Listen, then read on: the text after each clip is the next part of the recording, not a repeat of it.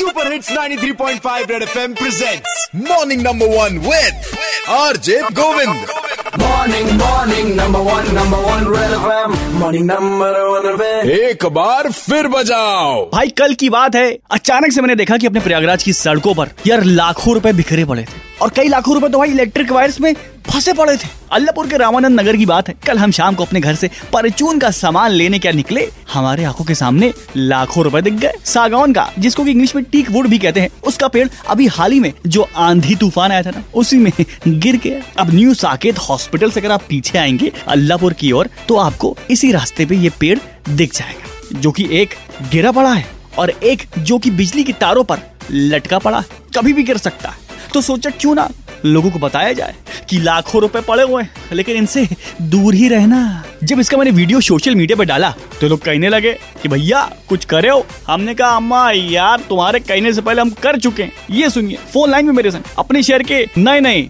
SP traffic महोदय। नमस्कार प्रयागराज। मैं अखिलेश भदौरिया एसपी ट्रैफ़िक प्रयागराज की आपके जनपद में हाल में आया हूँ।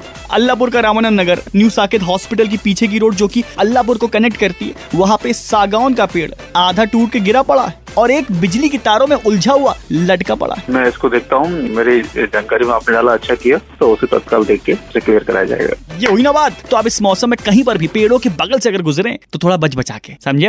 वरना लोग कहेंगे कि भैया पेड़ था झुक गया और आदमी नीचे से गुजर रहा था और वो अ, अ, समझ गए? बहुत बढ़िया, बजाते रहो। Red FM morning number one R J Govind के साथ। रोज सुबह सात से बारह Monday to Saturday only on red F M बजाते रहो।